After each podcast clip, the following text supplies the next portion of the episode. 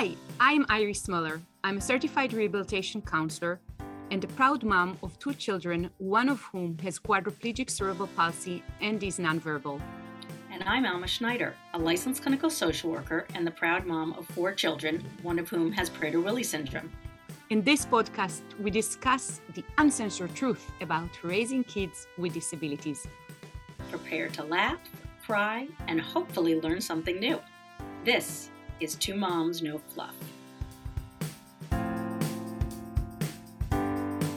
Hello, everyone, and welcome to Two Moms, No Fluff. I'm Alma Schneider, and I'm here with my partner, Iris Miller, and welcome to all of you. Alma, today we are going to do something special. We are going to talk about a brand new film that we both have just watched yesterday at its online premiere, and the film is called Unseen, and this is a really special film about caregiving and how our society tends to forget parent caregivers and why it should be important for everybody else. The film is by Amanda and Tom Dyer, if I'm pronouncing the name correctly, and it's been an experience, so I'll let you kind of share your first reaction. Yeah, so Iris and I have not discussed this film yet, and so we wanted to have a fresh episode for you guys. This was sort of an emergency episode we decided to do because we really wanted to discuss it, but we wanted to discuss it with all of you first. So I stumbled upon this film online. I was just on Facebook, and it was on a website called Medical Motherhood, and I saw the trailer and I was like, oh my God. And we watched the film, and I have to say that my first reaction was that I was very depressed when I started watching it.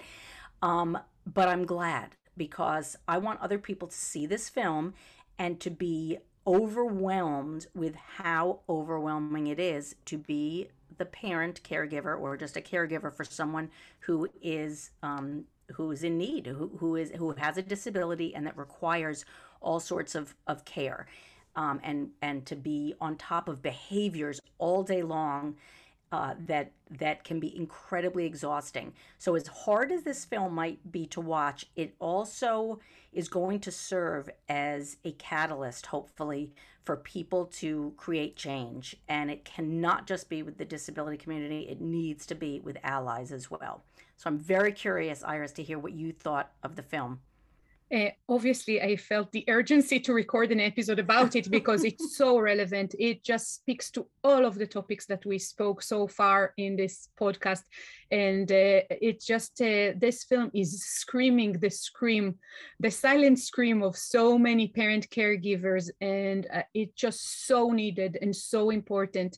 I feel like the filmmakers really put a spotlight on this really hidden problem that people really don't want to face and see, because this is hard, and I am grateful that they made the film, and I am really hoping that more people and more voices would come with it. It's basically the same content that we have in this podcast, that parents of children in general, you get your firstborn baby and you're expected to swim in the pool of parenthood, but for parents of kids with disabilities, they're giving the baby, and it's like you have weights kind of attached to your body now, and you're supposed to just swim like everybody else in that same pool without anyone even caring if you're ever able to go up and get some air. It was really painful. And obviously I really felt connected to it on so many levels, also like my personal journey and what we are trying to do here in the podcast. Yeah, I felt like the film could be one of our podcast episodes. I mean, it was truly reflecting everything that we talk about in our podcast. So we are very excited because we contacted the filmmakers, and we are going to be interviewing them a little bit later on this year to get their take on why they did this and how they did it and what they hope to come out of it. One of the things that I really liked about the film is that the people that were interviewed, you don't know what their kids' disabilities are, but everybody had the same story, and or similar stories about what it's like. and to feel, you know, unseen. We're going to keep using that word, but it's that people in the community really have no idea what goes on behind closed doors and how taxing, how exhausting it can be, and how isolating. And what I found so, what really resonated with me was how so many, pretty much all of the people who were interviewed, when asked, what do you want to share with society and the community? It's for people to ask, what can I do to help you? So what I really took away from the film was this awareness raising for society that we, number one, policy needs to change so that people are not so isolated and can get the respite that they need, but also for just friends and family members and community members to not just say, oh, you're amazing, or God doesn't give you what you can't handle, or you're doing, you know, I can't believe what you go through. We already know those things. We need help and we need community. We need people to, we don't want people feeling sorry for us, was people's, you know, kind of the sentiment in it. It was more, we need help. And that means, you know, the government, it means state funding. It means all of these things to provide the respite emotionally and practically so that we can be successful with our families and be like everyone else. Yeah, as much as possible. Yeah, I have to say that in a way, I feel relieved being able to watch this film after accidentally, in the middle of the pandemic, our family moved to Michigan, where our daughter finally gets 24/7 care. And I can't even explain to people who haven't been in this space, what does it mean for us to be able to sleep at night for the first time in 13 and a half years. And one of the things that used to really, really upset me in the earlier years is that people would say, oh, she's a 10-year-old, but you need to care for her like a baby. And I would like want to pull my own hair. It's like, no, it's not like taking care of a baby. It's 100 times harder than taking care of a baby. You don't understand. You underestimate the experience, the misery, the suffering by telling me that it's like taking care of a baby. A baby is so, so easy. So a lot of people don't really appreciate or understand. They never lived a day in our life. They don't understand the stress level. They don't understand what it means to live in that space of total sleep deprivation, that you're kind of like a shadow of the person you used to be, and what it means for your body function and your system. And people in the film touch about it. And the other kind of big impact that I think the film has is that it also speaks a little bit about how the system that is supposed to support families with children with disabilities is so, so lacking. So many times, especially when we were in New Jersey and applying for services time after time, going to court, trying to kind of show them our situation, which was obviously very easy to convey. In Michigan, it didn't take any of that to receive the level of care that our daughter is getting. But in that journey, it felt like we were abused by the system, that we were reduced to kind of crawl on our knees begging, and no parent should go through that experience. And I'm sorry to say that I know of hundreds of other families. And as they say in the film, we're talking about 16.8 million families that are going through this every day in the United States. This is horrible. Yeah. And they're not, you know, they make a real point in the film, excuse me, of talking about how this, it's not the burden of the child, it's the burden from the system. That it's ableism that is not allowing us to be able to even take part in any joy, you know, sometimes with the kids, because we need a break. And it's not the children's fault. It's the responsibility of society to be able to provide services so that children do not seem like a burden. They're not a burden. It's not their fault. They weren't born this way intentionally. It is the responsibility of the state to take care of the most vulnerable people. And that doesn't mean just the child. It means the family. It means the parents. It means the siblings. And there are not enough supports in there. And something else that I really love about the film is that they alternate between the families talking about how challenging it is with a licensed clinical social worker who talks about the families with whom she deals, and talks about how society does not allow for people to get the respite that they need, and health issues, psychological issues, and they likened it to, not likened it, it is post-traumatic stress disorder that parents have when they are dealing with these extraordinary situations at home that people truly have no idea, what's going on for these families. And this is one of the things I keep on saying, this podcast would never have happened if I was in the same state that I was a year ago with the sleep deprivation and just trying to survive. And now that we have the podcast, one of the first things that really came after we started is that we really need to dedicate a lot of the efforts, not just to provide this conversation for parents, but to really engage in activism and to engage our listeners in activism, because there are so many things that need to change on a higher level. Mm-hmm. And I am not even talking about an effort on a state or national level. This is a multinational effort, because in so many states, there is still such a misunderstanding and lack of attention to the needs and important needs of the caregivers and parents. And people also need to understand that if the caregiver is well, the quality of care that they can provide to the child with a disability is much better.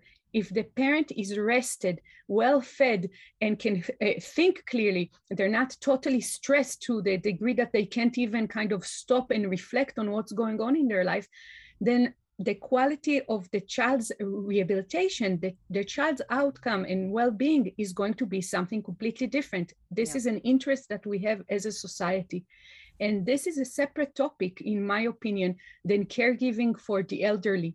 People need to understand that the magnitude and the effect of caring for a child, this is not something that lasts a few years or a decade. This is a lifelong journey.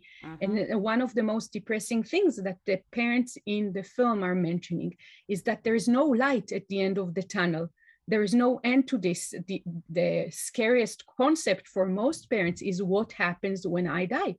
Right. So there's a fear throughout life. It's just a kind of the subtext at all times is, oh my God, nobody can do this but me, and I'm not going to be here forever. So it is a very frightening prospect. And again, the film is beautifully done. It one of the things I really can appreciate about it at this time, when there's all this talk about Roe versus Wade, is that there's all this talk about making sure that all life is that we be pro-life.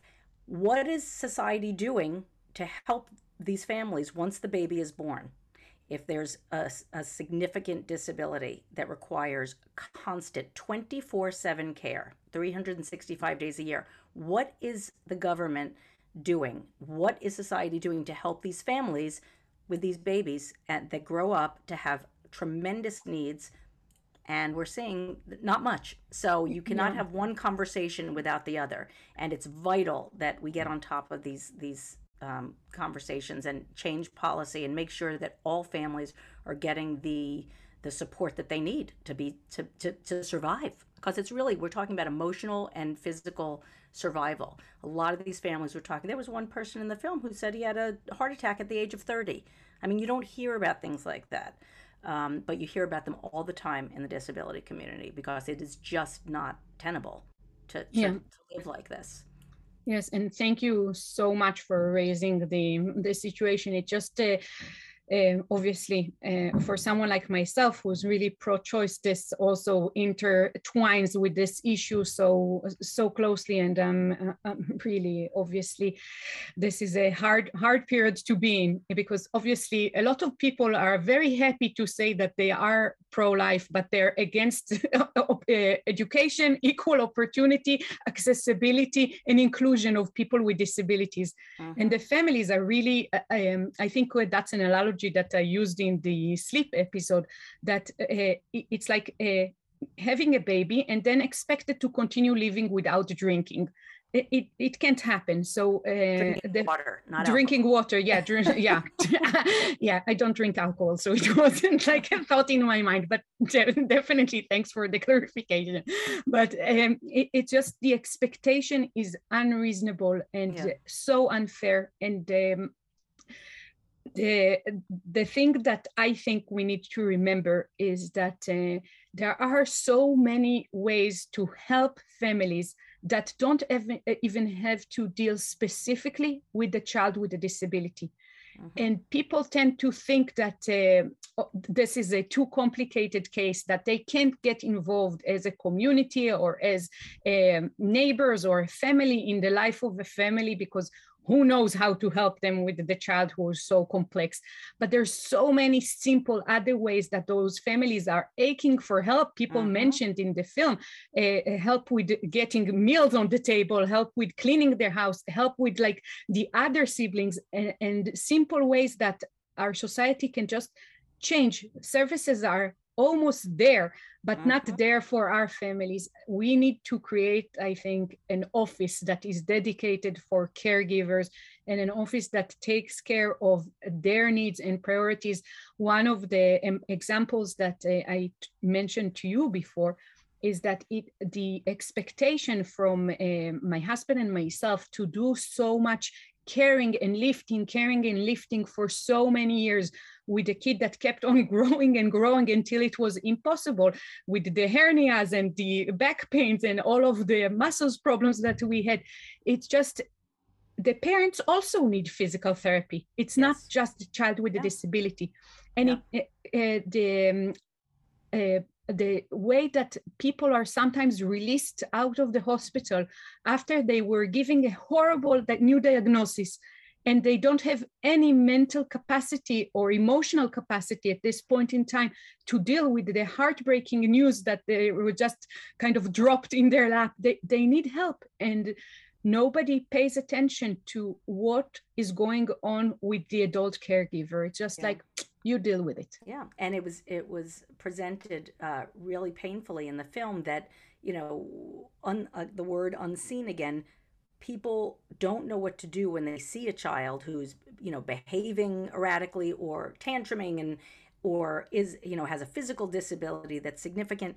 So parents not only don't smile, or people, you know, walking by don't smile. They literally look away. And so talk about, you know, one parent said it's not even about being invisible. It's worse than being invisible. It's somebody sees you and they can't even bear it, so they look away. Think about how painful that is for a family. So just there are so many aspects of this film that just need to be seen, and awareness needs to be raised. So we're doing our part. We want you to see this film. And again, we're going to have them interviewed, and hopefully they will be in film festivals so that you can see the film, and online at some point. But anything else do you want to add, Iris? Yeah, I think one other piece to the film that is really, really important is the paid aides, caregiver, personal health assistant. This is something that they touch on in this film, but I want to also pay attention to that. Yes. As long as the paid caregivers are so underappreciated, and that there is no respect, both in the kind of ideological way to the work that they do, and in the financial way of paying them a decent compensation, we won't see a relief for families with children with disabilities, because nobody wants to work as an aide or caregiver when the stereotype is so kind of low. The actual training that they receive is almost non-existent, and the pay is so low. We need to make something to create a change that this industry and the population that works as caregivers are more appreciated in all of those arenas, and that we can get more longevity for the employees that are in this industry, and a normal compensation that a person can really make a living, something that they can really rent a house with and pay the groceries and bills for electricity and all that. And this is not the situation. And as long as this is the situation, parents are being left to fend for themselves because Absolutely. They can't hire help. Right. Or they don't trust the help. They've had people come in and they leave, or they are damaging to the kids because they're doing things that are dangerous for the child because they're not properly trained. So parents kind of give up and say, I don't even want these people in my home because it's worse than having nobody, because it's dangerous to the child. So all of these aspects are covered in the film. And it's really, it was so refreshing to see our lives represented in a film, because I've never seen it before. I don't know if you have, Iris, but this was the first time I've ever seen anything like this. Yeah, so again, kudos to Amanda and Tom Dyer for making this film, and really the utmost respect for all the parents that are seen in this film. Yes, we see you and we hear you, and we share the joys and agony of this journey with all of you, and I greatly appreciate the openness in which you shared your experiences in the film. It's been really an experience. Yeah. All right. Well, we'll be touching more on this when we have Amanda and Tom Dyer on the podcast. But until then, have a wonderful week, and we'll see you then. For more information, please go to www.twomomsnofluff.com. Thank you. If you like this podcast, please subscribe and give it a 5-star rating so more people can hear it. Thank you.